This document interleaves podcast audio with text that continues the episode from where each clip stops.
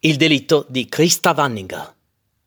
È il 2 maggio 1963. Sono le tre del pomeriggio. Qualcuno chiama la questura dicendo c'è un cadavere in un palazzo di via Emilia, a due passi da via Veneto. Le volanti partono a sirene spiegate. Si fermano davanti al civico 81. Lì trovano il corpo di una giovane donna martoriato da sette coltellate. Si chiamava Christa Wanninger, che le cronache dell'epoca definirono come una tricetta di origini tedesche. Solo dopo vent'anni, però, si saprà la verità. Nel 1985 un certo Guido Pierri, cacciatore di teste, già sospettato in precedenza, ma sempre scagionato per mancanza di prove, è nuovamente sottoposto a giudizio e riconosciuto come autore dell'omicidio, ma incapace di intendere e volere.